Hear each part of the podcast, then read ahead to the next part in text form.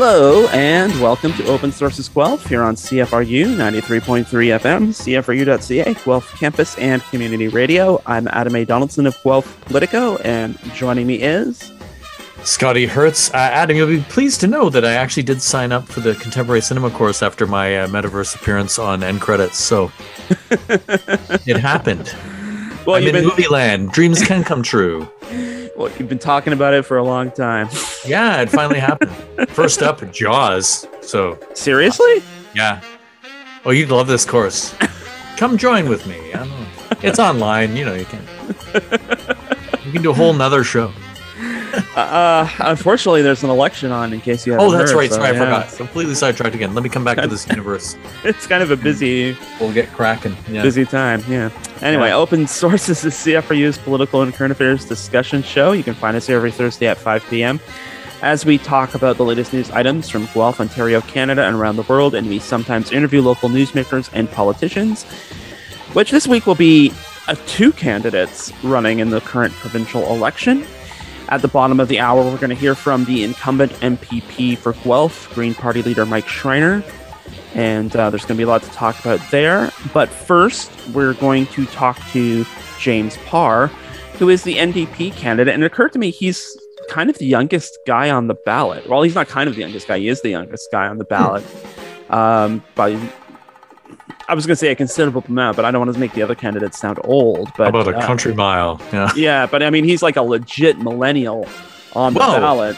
So yeah, so it, it, it's interesting to talk to him. It's also been interesting to see him debate because he's been debating with a lot of humor and a lot of, um, a lot of sort of down to earth appeal because he's he's been in the millennial trenches, so he knows how hard it is out there for uh, some for for everyone under 30 and we definitely mm-hmm. talk about that and we talk about his climate anxiety and uh, you know trying to afford rent in guelph and how he hopes to change all of that as an ndp member of provincial parliament. So we're going to get started here with our very busy show by hitting play on our interview with james parr.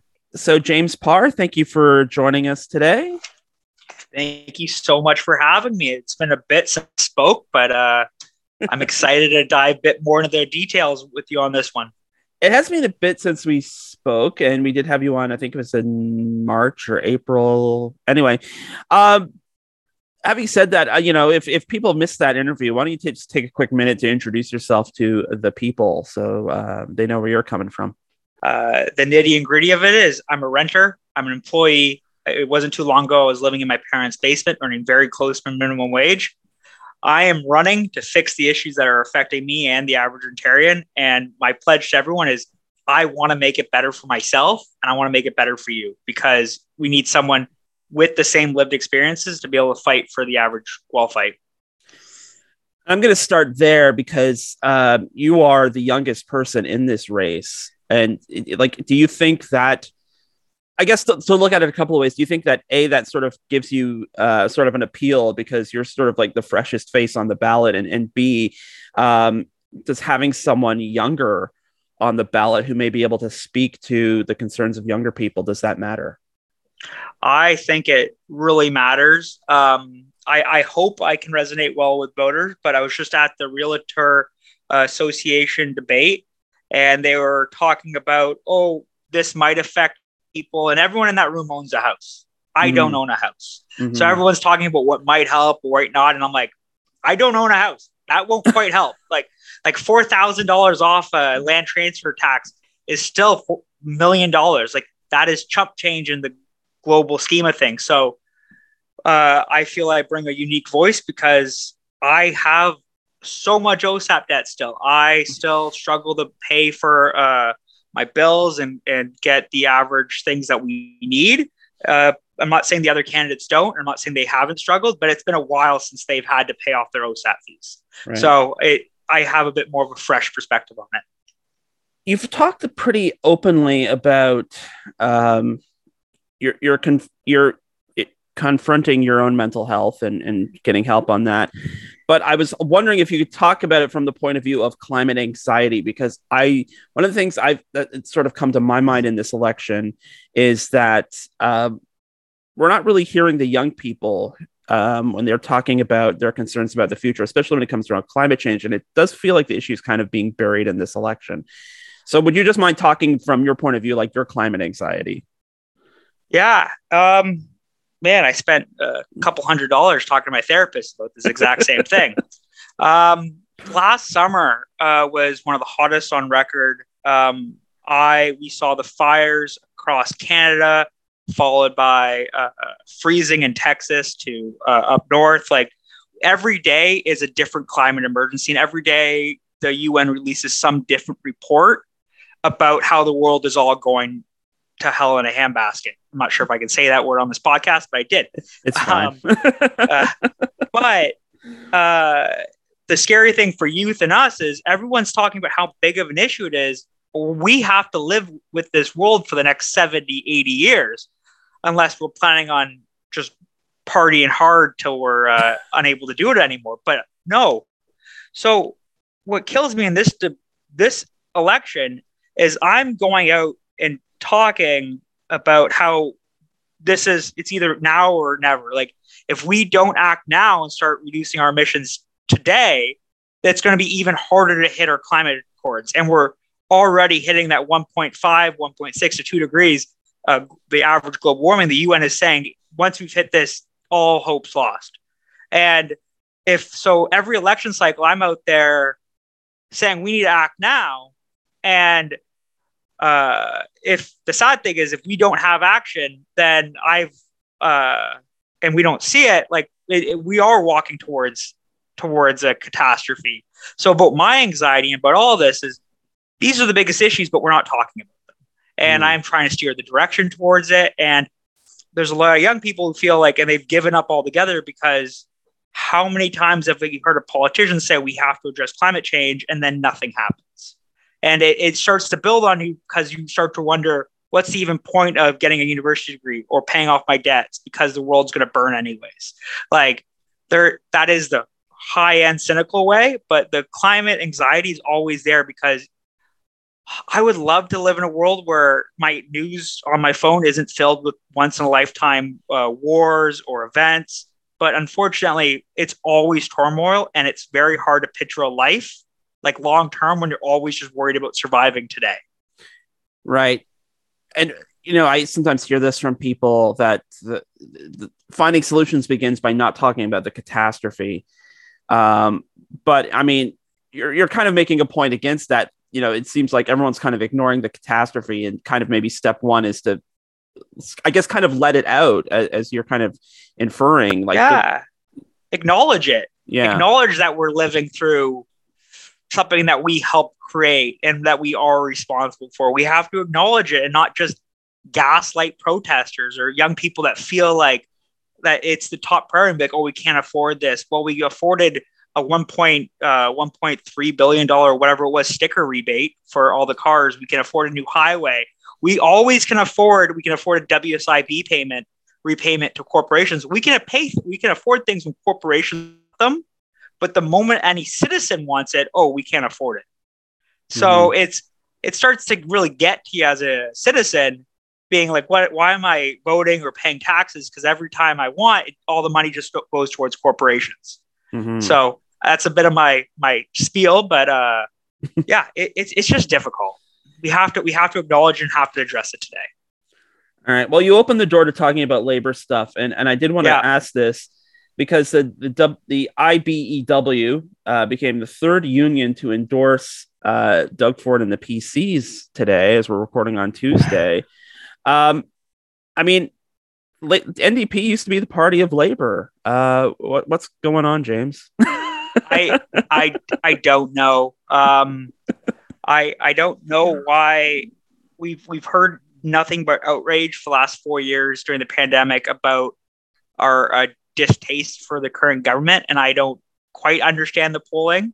Mm. And I I live in Guelph, and Guelph is and we we've elected the first green MP. Like we we put our, our environment first. So I don't I don't quite get uh, why they did that. I'm sure that they did it in their own. Uh, they have their reasons, and I'm not going to ever question anyone for voting a certain way or anything. Mm-hmm. Um, but I don't I don't get it. Um, we're promising a higher minimum wage. We want to put workers back on the boards. We want to uh, really ensure that everyone has dental, pharma, and mental health care uh, to make the average working uh, person's life better. I, I don't understand the shift, and I don't. I'm not in a position to even quote on it, right. but I, I just don't get it. I guess then you know, is there a messaging gap? Are you worried that maybe people aren't listening to like a lot of these ideas? I think a lot of people are, are want th- these ideas, like making, and it's certainly uh, something, and I think you've experienced too when you go to the, your debates and you're talking to Rochelle and Mike, and sometimes Juanita and Paul when they're there, and it seems like we're, you know, there are differences, but it all kind of seems like we're on the same page. Yeah, all all three. I'm up there. I'm saying we're going to hire X doctors. Rochelle's very similar. Mike's all this like we're all saying roughly the same points. As as someone who wants to see the overall uh, system improve, um, it makes me feel good as someone who wants to try to score points to to to win the electorate. It makes it a bit difficult because we're all promising a very good progressive package. So yeah, all the candidates, honestly, all want to improve our healthcare system. We all want to start safeguarding the environment. We all want to reinvest in schools. We all have different flavors on how we want to do it. Uh, but we all acknowledge the big issues before us. At least the liberals, conservatives, and the NDP acknowledge that we have a massive affordability issue. Hmm. Uh, we have a massive costing issue. We have a massive healthcare. We have we have a lot of work to be done, and it's it's very nice to be up on a stage with two other very uh, nice people. Uh, but uh, we're all talking roughly the same thing. Uh, so um, yeah, it's, it's it's a shame that the conservative can't be in there to to to give their share, but it, it's hard to contrast against a party that's not there. Right. I wanted to ask you about one uh, NDP um, piece of legislation in particular, the Our London Families Act, um, which, which came up in the last session um, in response to what happened in uh, London last summer, the, the, the Muslim family that were uh, killed. Uh, and unfortunately, did not become law. But I mean, given what happened in Buffalo on Sunday, uh, is, is that should this be like priority number one, regardless of you know who forms government? But I mean, also especially if the NDP forms government, since it's your legislation. Oh, 100 percent. Um, the everyone should feel safe uh, living in their communities. Um, no one should feel safe for having to uh, to face any uh, bigotry or having to go to church or school. Uh, every Canadian Ontarian deserves to feel safe, regardless of what it is. And unfortunately, there is a growing. Uh, I'm not sure if it's growing, but there's there are people and uh, organizations within Canada that are are actively trying to repress some uh, some people or make them feel like they're not welcomed. Um, uh, the NDP have put forward several really good anti-racism strategies by uh, by taking a hard look internally in government to making sure that we have proper representation within the service and that people can progress upwards. Uh, we want to make sure that we don't allow white supremacist groups to uh, claim NGO status and um, being able to even establish themselves uh, because they're every Canadian, regardless of what it is, should feel the love that everyone else feels. And I don't mm. think people feel that right now. They feel targeted, they feel hated, and it's so sad. So yeah, top priority needs to make sure that everyone in uh, Canada, Guelph, Ontario feels the same love that I feel uh, and and that the hatred and the deep seated racism that might be out there is is tackled and we address it properly. It almost sounds like you're kind of connecting all these issues too. People aren't feeling secure, they so they seek out some security, and it's ends up being hate. Yes, uh, people now live in echo chambers. Mm. Um, I I'm guilty of it. I go on Reddit or I go on uh, my through my news sources uh, the Star of the Globe, whatever, and I, I hear one point of view. Uh, but there are other people who get their, all their, their news from Facebook or uh, through there's all the new alt right uh, news organizations that are popping up. And in their world, they're hearing the truth. Right. And one thing that you heard from the Fox was Fox News organization was talking about um, some of the main issues, which were just blatant lies that the Buffalo shooter took as fact. Mm. And uh, and even through the eroding of their democracy and their elections, it's just so sad because people just get don't we don't all have the same news anymore. Mm. Everyone has their own echo chambers. Right, right, right. So I mean, uh, as as you're kind of alluding to, this ties together too. People are kind of wanting action now. People are facing serious uh, issues now. And for anyone who's listening to this who has a toothache that can't go away because they can't afford to see the dentist or mental health issues that they can't deal with because they can't afford to see a therapist, how quickly can like some of these big bold policies that you, that you and the NDP are talking about, like how quickly can those be put into action? Like uh, if there's an NDP government on June second, like how soon after June third does some of this stuff come to fruition? That is a good question. Um, where our plan is within the first year, starting to get coverage. Uh, day one on the pharma pharmacare account, uh, cancer drugs, prep drugs, and uh, other like life saving drugs will be free from day one. Uh, we'll enact legislation to fill the gap. We want to increase ODSP day one, uh, start deprivatizing pharmacare day one, and then enroll in uh, slowly out to hit the bigger achievable things because it does take time to draft legislation, listen to stock uh, stakeholders, and making sure that we fully uh, have a wraparound approach and not just holes in legislation. Um, because uh, that's what responsible government does. But there is massive holes today that we need to fill, and that's mm. why we're talking about like day one rent control. Uh, we're talking about uh, rent subsidies and just really trying to stopgap measures, and then trying to roll out some broader legislation. Right. Yeah, I forgot about rent control, which uh, I mean speaks to speaks to the vastness of the problem when you forget about key planks. But I mean, addressing sort of the cynicism, I almost couldn't say the word, but the cynicism in all this. Um, I'm sure you encounter it at the door sometimes. The people you talk to, it's like, well, this, these are like really great ideas. Can you do it, James? Can Andrea Horwath do it? Well, we're trying. Um, and that's the what I always try to push back is because I always get two things.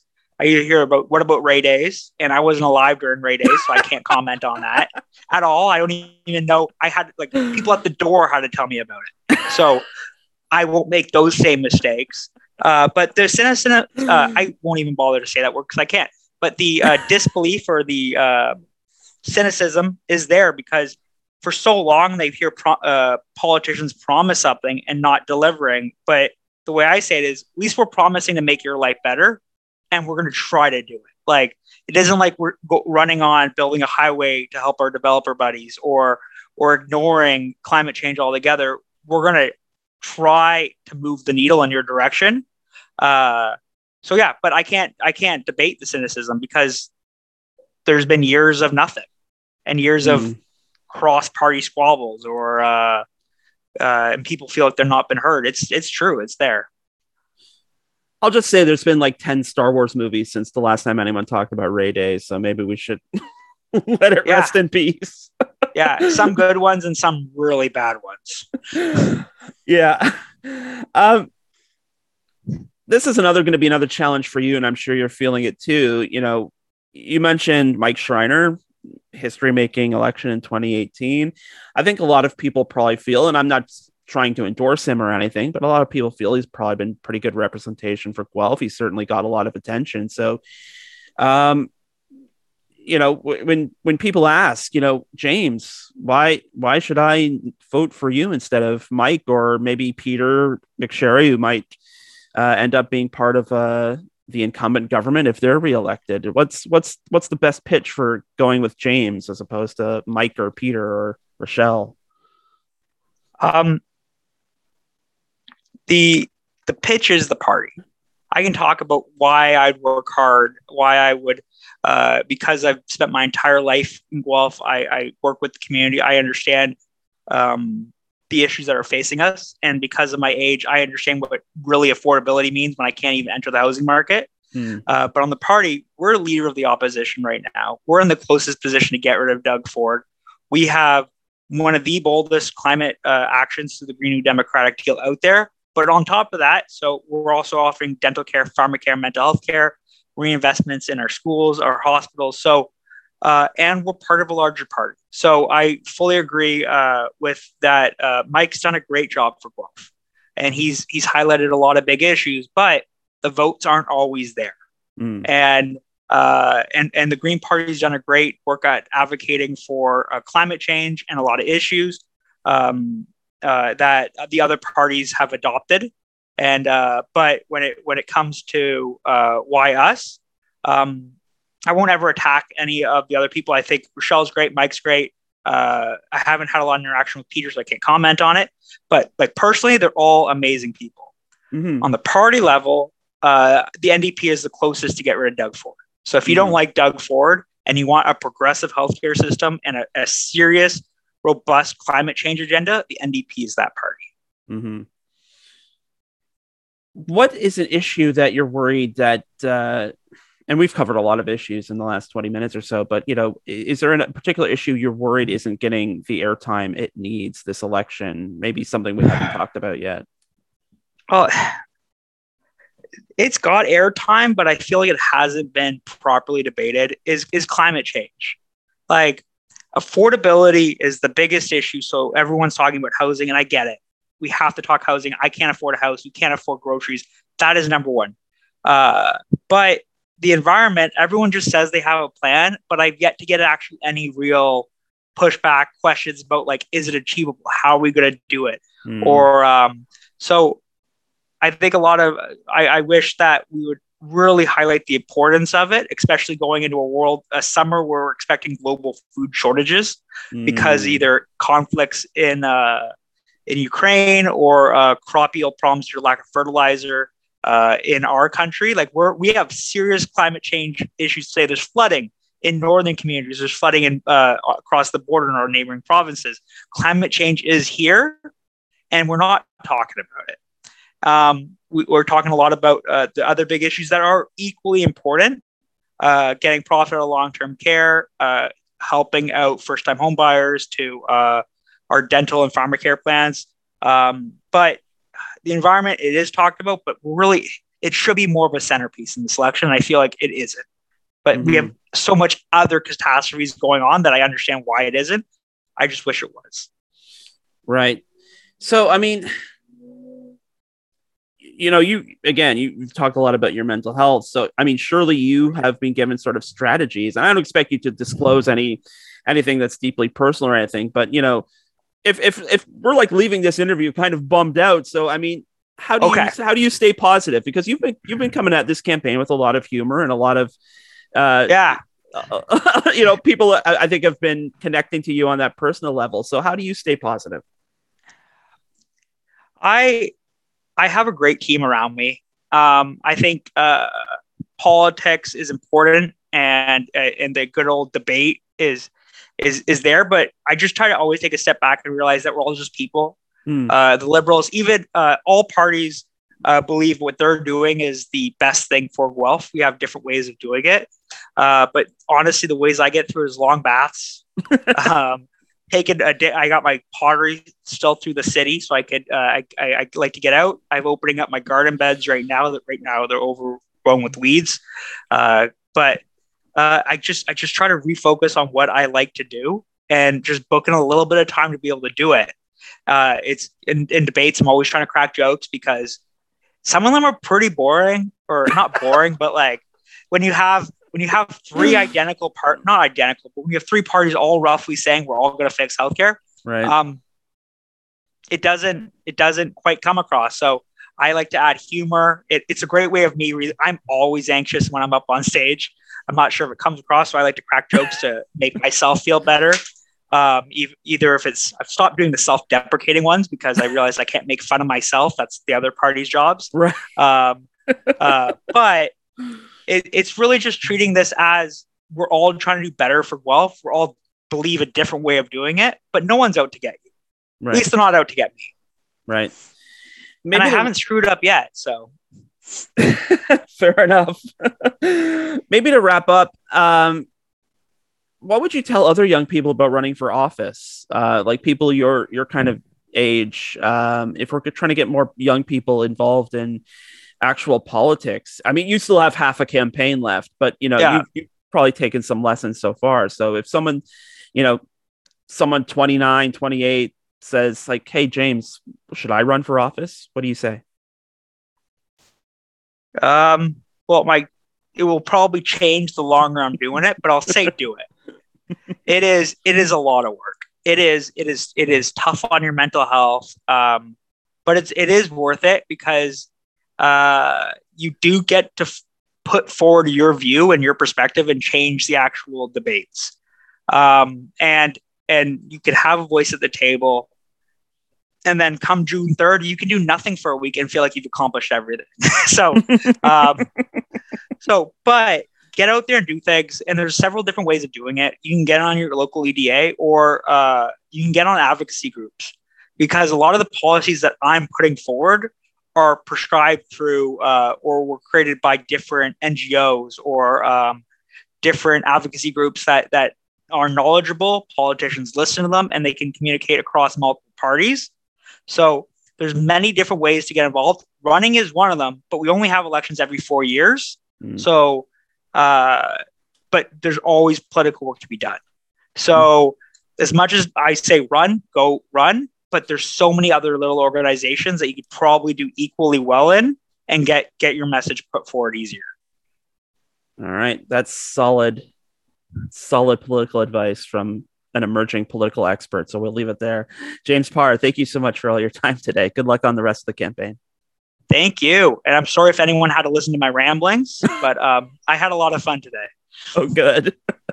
so once again, that was James Parr running for the NDP. If uh, you thought one candidate for this show was great, like having one candidate on the show is great, hold on to your socks because we're going to go to number two. It's two for one. It's two for one week on open sources. and we'll be right back with, you know, you know him, you love him. He's been MPP for four years. He's Mike Schreiner. We'll be right back here on Open Sources Guelph on CFRU 93.3 FM, CFRU.ca, Guelph campus, and community radio.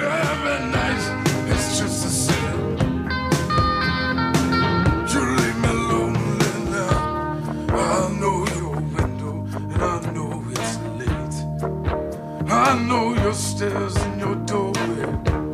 I walk down your street and past your gate. I stand by the light of the four-way. You watch a massive fall.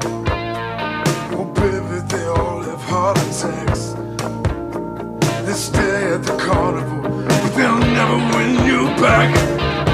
I'll see you tonight. Rolling downtown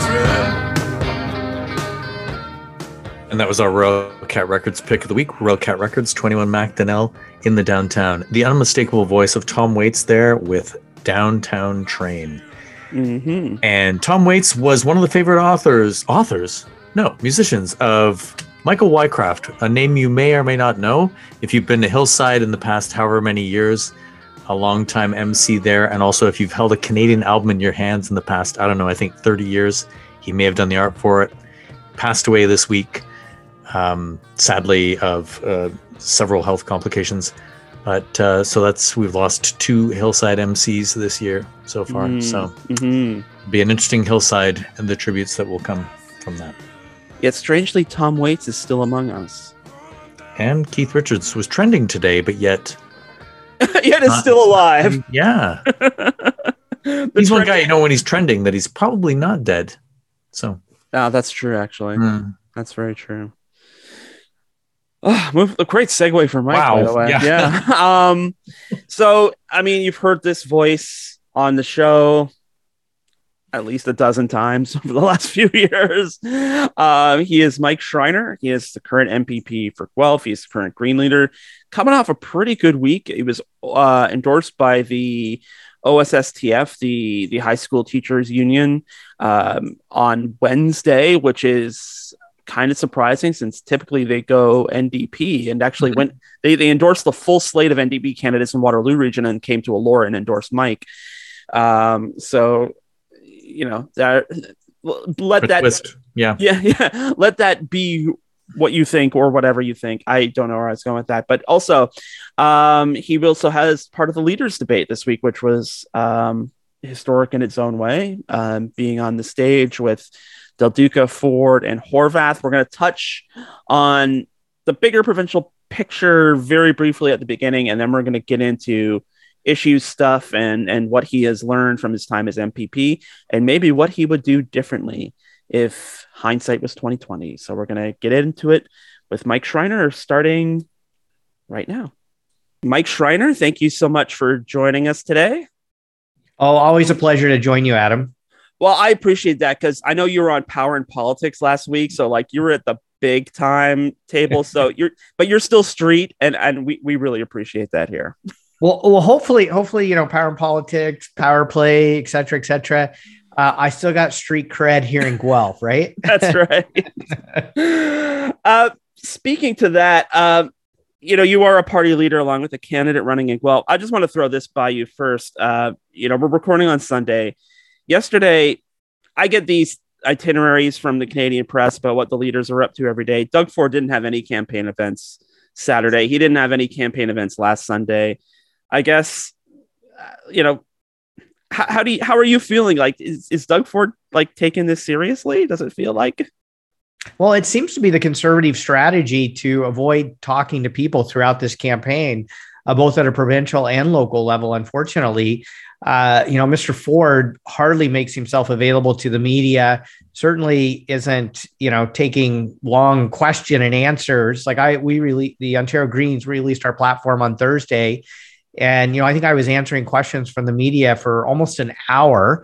And you know, I think Mr. Ford has cut it off after about 10 minutes for each of his of his media availabilities. And and I, I have a lot of respect for Peter McSherry. Like I have a lot, of, I know all the Guelph candidates uh, pretty well in this campaign and respect all of them a great deal. But you know, it's unfortunate that um, he hasn't been to a single debate yet, and I, I don't know if he will will be in any of the debates. And I don't even think that necessarily his decision, but it just seems like the entire conservative campaign at the provincial and local levels is to avoid talking to people. And, you know, I think a big part of democracy is listening to citizens, answering their questions, being held accountable by the media.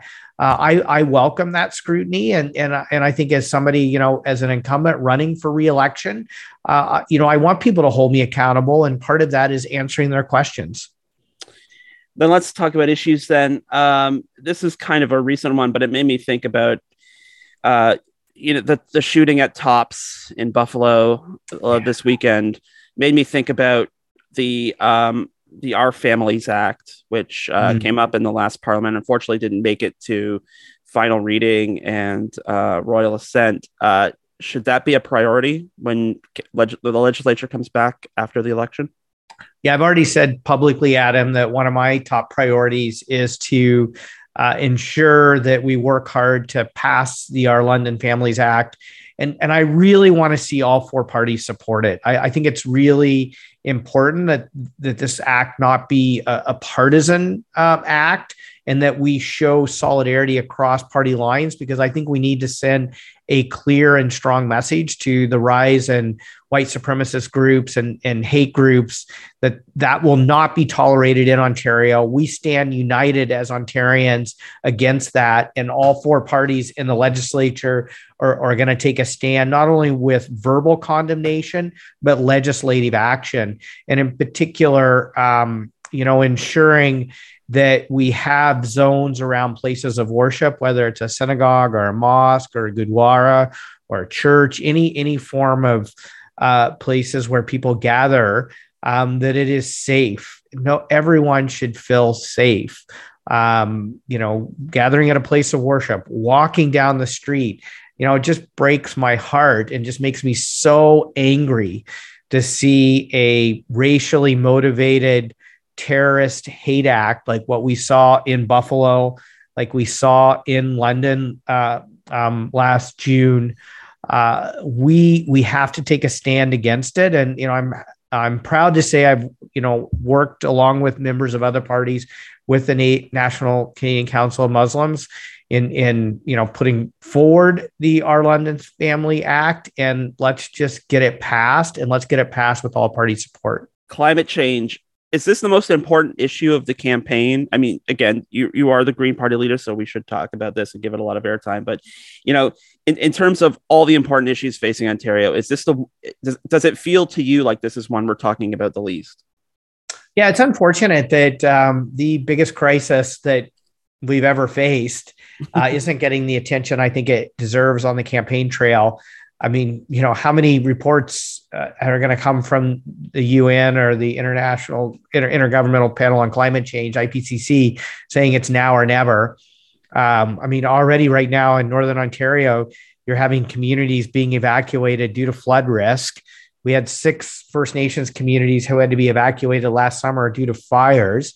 I mean, this is really starting to impact people's day to day lives. The World Health Organization says climate is the biggest threat to people's health. But I also understand why people are so concerned about the cost of living crisis that we're facing, because that it affects your immediate, the ability to, you know, pay the rent or the mortgage, put food on the table, and pay the bills right now. And so the message I've been trying to deliver in this campaign we can address the affordability crisis people are facing and the climate emergency at the same time. I mean, electrifying our transportation systems, making public transit uh, more affordable, more reliable, uh, more available. I mean, one of the fastest ways we can do that in this region is having, you know, better inner city bus connections. I can't believe it's 2022 and I cannot take a bus from Guelph to KW or Guelph to Cambridge or Guelph to to Hamilton, Guelph to Brantford. Can't get an express bus really from Guelph to Toronto. Like the fastest way we could actually provide affordable, climate ready transportation for people is to expand bus service. And then of course we got to pat, you know, do all day two way go. Our plan, we have a plan around making electric vehicles and electric bikes, new and used electric vehicles, by the way, you know, affordable for the average person.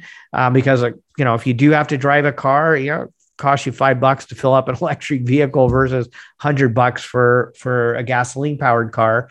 And also when it comes to people's utility bills, we've put forward an aggressive plan to provide people with a rebate of up to fifteen to twenty thousand dollars to retrofit their home to make it more energy efficient, helping them save money by saving energy that would also create fifty two thousand good green jobs.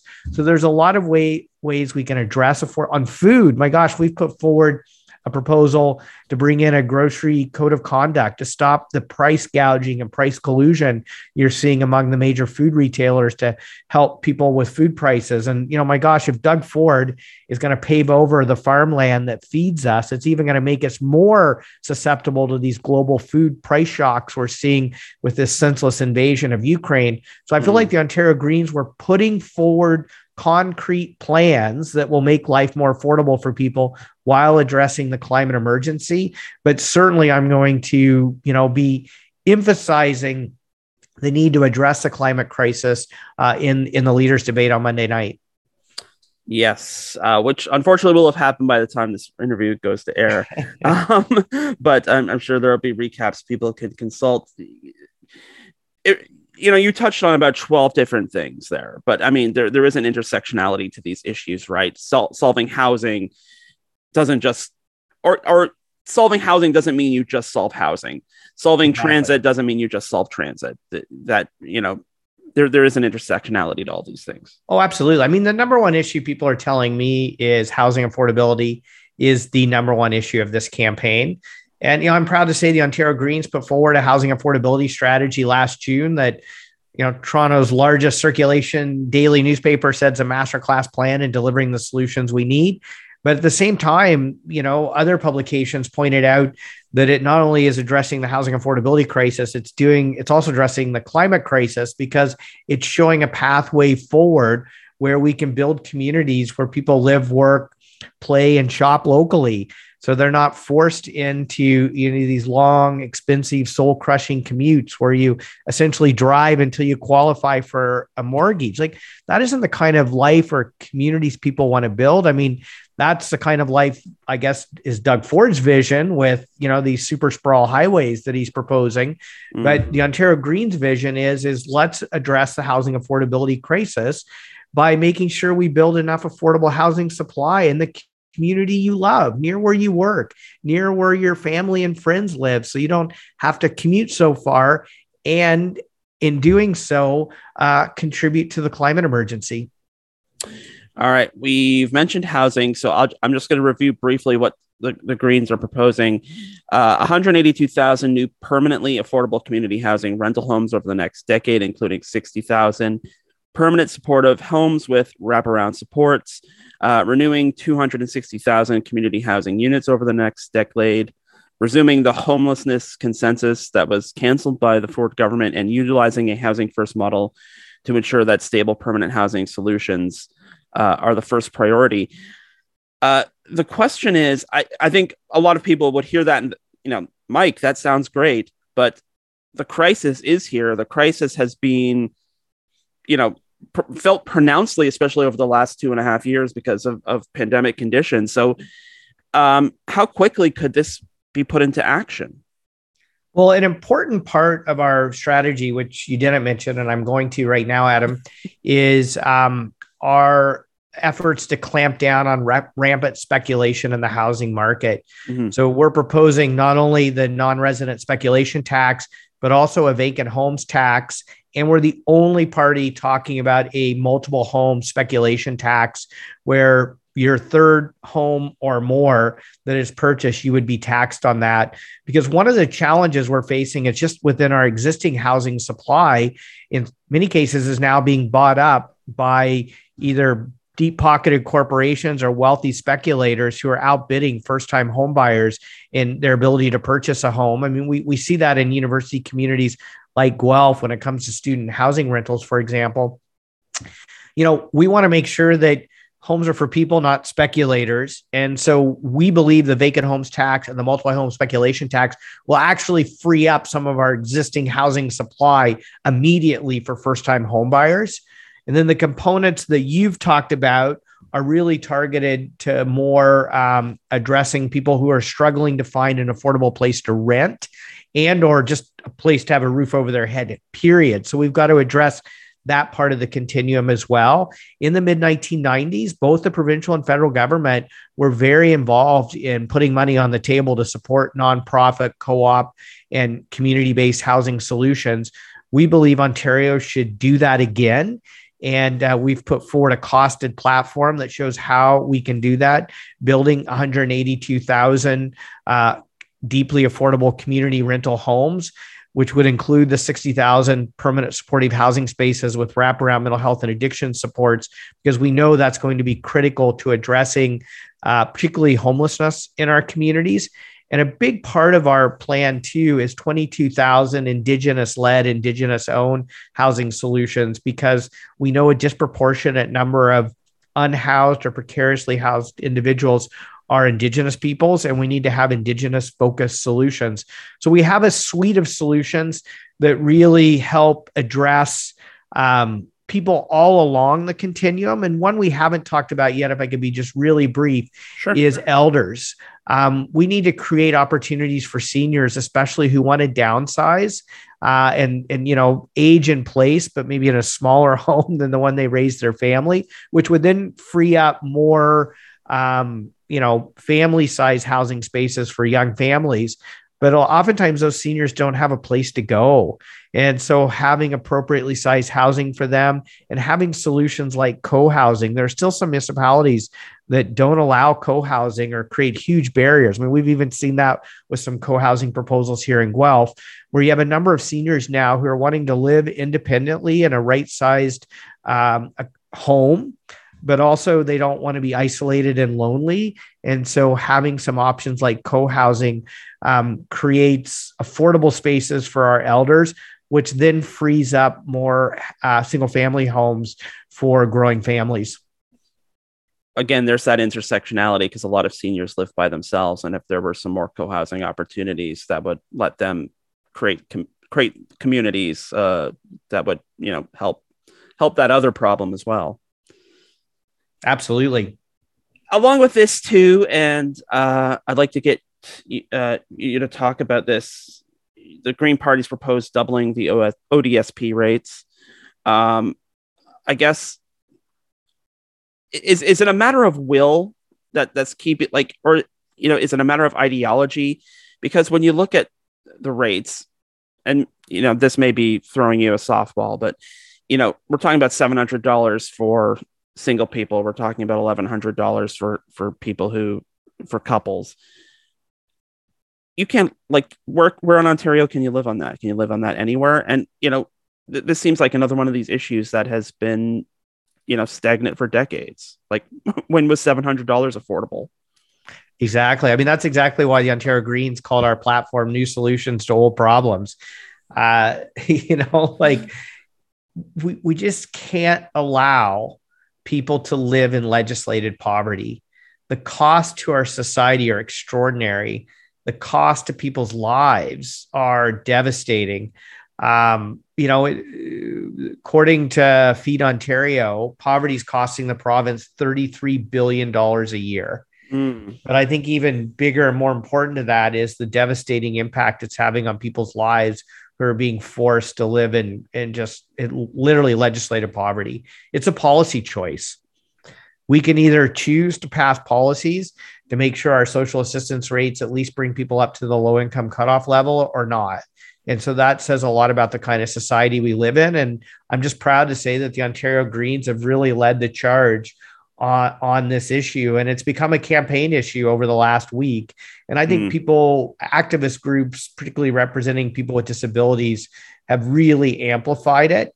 And here's the bottom line is, is what the and we'll get to the NDP in a second, but what the liberals, NDP, and conservatives are proposing would actually leave social assistance rates lower than when Mike Harris left office.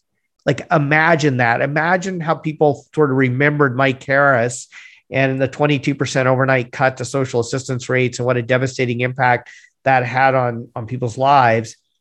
The liberals, NDP, and conservatives were saying, it's okay to have the rates lower than when Mike Harris left office. We just felt as Greens that's completely unacceptable. And so we've come up with a fiscally responsible way to uh, double social assistance rates. So we bring people out of legislative poverty.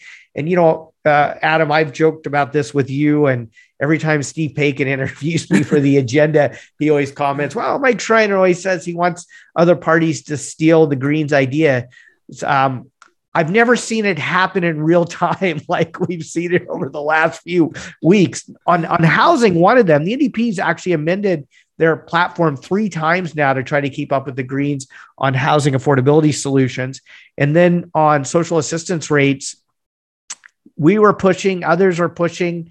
And Doug Ford was the first to go, okay, instead of freezing them, we'll raise them 5%, which still mm-hmm. is legislative poverty, but there was some movement but I think when when you know we came out so strong on this issue, and when Doug Ford moved a bit, um, a lot of people started targeting the NDP and liberals. And you know, to the NDP's credit, they they have moved on this issue.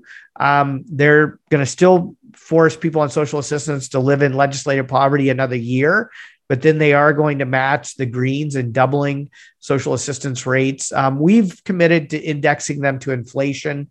Um, I'll have to see if the NDP has has or not. I'll, I'll have to double that. I'll double check that. But um, but you know, to me, that's when you talk about leadership mm-hmm. and when you talk about the influence that the Ontario Greens have had and the outsized influence we've had uh, at Queen's Park. You're seeing it in real time during this election campaign as other parties amend their platforms uh, to keep up with the solutions that we're putting forward that are really resonating with the people of Ontario. And I think the reason they're resonating is we've taken the last few years and really listened to people and then tried and then listen to what the challenges are. So whether it's housing, whether it's mental health, whether it's the climate crisis, whether it's social assistance rates and, and addressing poverty. Um, we've listened and then we've looked at what are the best practices into the most fiscally responsible and effective way of addressing those challenges and then putting forward those new solutions to problems that have been plaguing uh, this province for a long time. I do want to talk about influence. Uh, we we did talk uh, when we recorded a podcast around Christmas time about the whole caucus of one, you know, jokes and snides you you suffered when you were elected. The, those and we talked about how those kind of gone away. But I do wonder about the odds of you going back to Queens Park uh, if the people of Guelph will it, um, with perhaps uh, let's say doubling the size of your caucus or perhaps tripling the size of your caucus and you've been out traveling around the province so i mean how are you feeling about those odds today yeah I, am feeling pretty good adam i mean obviously we have to work hard for it and i'm really working hard to earn people's trust and and their vote once again here in guelph and i like to run around the province and talk about how greens are working hard uh, to to earn people's votes, not buy their votes. You know, I'm the we're the only party to vote against the license sticker gimmicks and, and these kinds of election ploys that the other parties have supported. Um, and you know, I'm feeling confident. We we are running a strong campaign in Parry Sound Muskoka that feels a lot like how Guelph felt in 2018. Uh, we have Dianne Saxe, the former environment commissioner, one of the most highly respected um, environmental lawyers in the world uh, running for us in University of Rosedale, being endorsed literally by people who are part of the NDP, liberal and conservatives, and a, a lot of um, independent, um, uh, you know, high profile individuals as well. I look at Marlene Spruyt and and uh, um, um, out Frontenac, Lennox, and Kingston area, um, former chief medical officer of health, who did a fantastic job guiding her community through the early days of the pandemic, running for us. Like at Carla Johnson down in Cambridge, Ryan Kahro just here in Wellington, Halton Hills. We just have such a fantastic slate of candidates. And, and I think we have a real possibility of doubling or even possibly tripling the size of, of the Green Caucus, which has me very excited because I keep telling people we need to export more of Guelph to the rest of Ontario. And that's exactly what the Ontario Greens are working hard to do.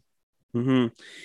Maybe to wrap up, um, you're kind of candid about your thinking about issues and, and, and sharing, you know, how you vote on things. And I'm not trying to blow smoke. I'm, I'm, I'm trying to be candid, but you know, looking back on your last four years uh, in the legislature, um, what's one thing you would change? Like, what's you know, is is you know, what's something that maybe looking back hindsight being 2020 you would change about the last four years wow that's an interesting question i haven't been asked that one adam and I, would have to sit and think about it a little bit longer usually i have such a ready answer for I know. you and uh, this one this one's a bit harder for me uh, you know I, I, think one one thing i wished i, I could have um, worked harder on or figured out how to stick handle better is going back to the our london family act I was working really, really hard to try to bring all four parties together around that bill because I thought it was just so important to pass it before the election. And there's so much work you do at Queen's Park. And you know, I was I have a reputation of working people in the hallways.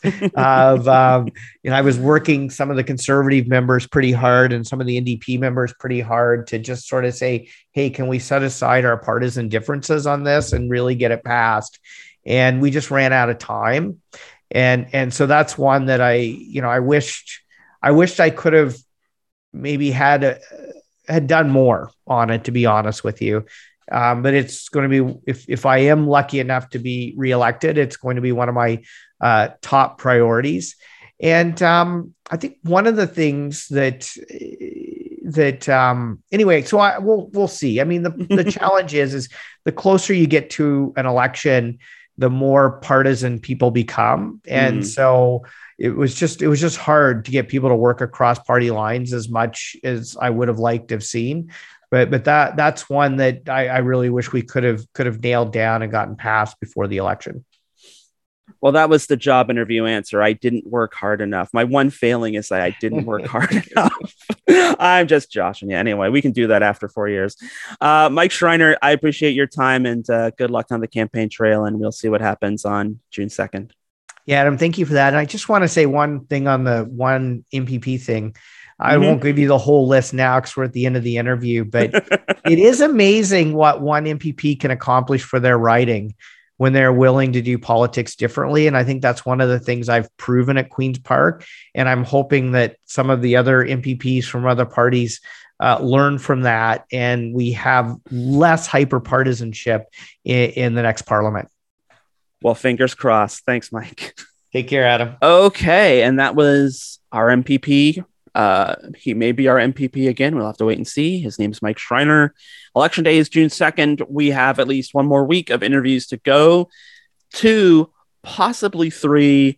Um, we are waiting for final confirmation on one of those interviews. And if you follow the news, you might be already guessing which one, which interview that might be. But I'm not going to jinx it until we're literally sitting here next week, um, wondering where it all went wrong. There, I think I unjinxed it there.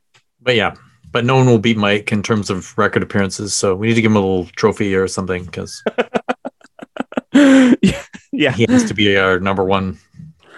Well, I mean, we can we can count off the the links on on our website, but we'll have to leave that uh, for for for offline chat. Uh, That is it for this week's edition of the show. We hope you liked it. If you want to stay connected to us at our website, go to opensourcesguelph.com. You can find us on Facebook at Open Sources Newswire and on Twitter at OS underscore Guelph. You can listen to this show again by downloading it from our website every Monday or through the Guelph Politicast channel on Podbean or through your favorite podcast app at Apple, Stitcher, Google, TuneIn, and Spotify. You can find me personally on Twitter and Instagram at Adam A. Donaldson, and you can check out my news and politics site at guelphpolitico.ca. I'm Scotty Hertz on Facebook, Scotty Hertz on Twitter, and for all things CFRU, particularly when the fantastic shows are on, check out cfru.ca slash shows. Yes, indeed. And uh, stay tuned for more shows coming up here on CFRU 93.3 FM, CFRU.ca, Guelph Campus and Community Radio. We will be back next Thursday at 5 p.m trying to think of something clever to say, but it's been a long election. But uh, we'll leave it there. We'll see you next week on Open Sources.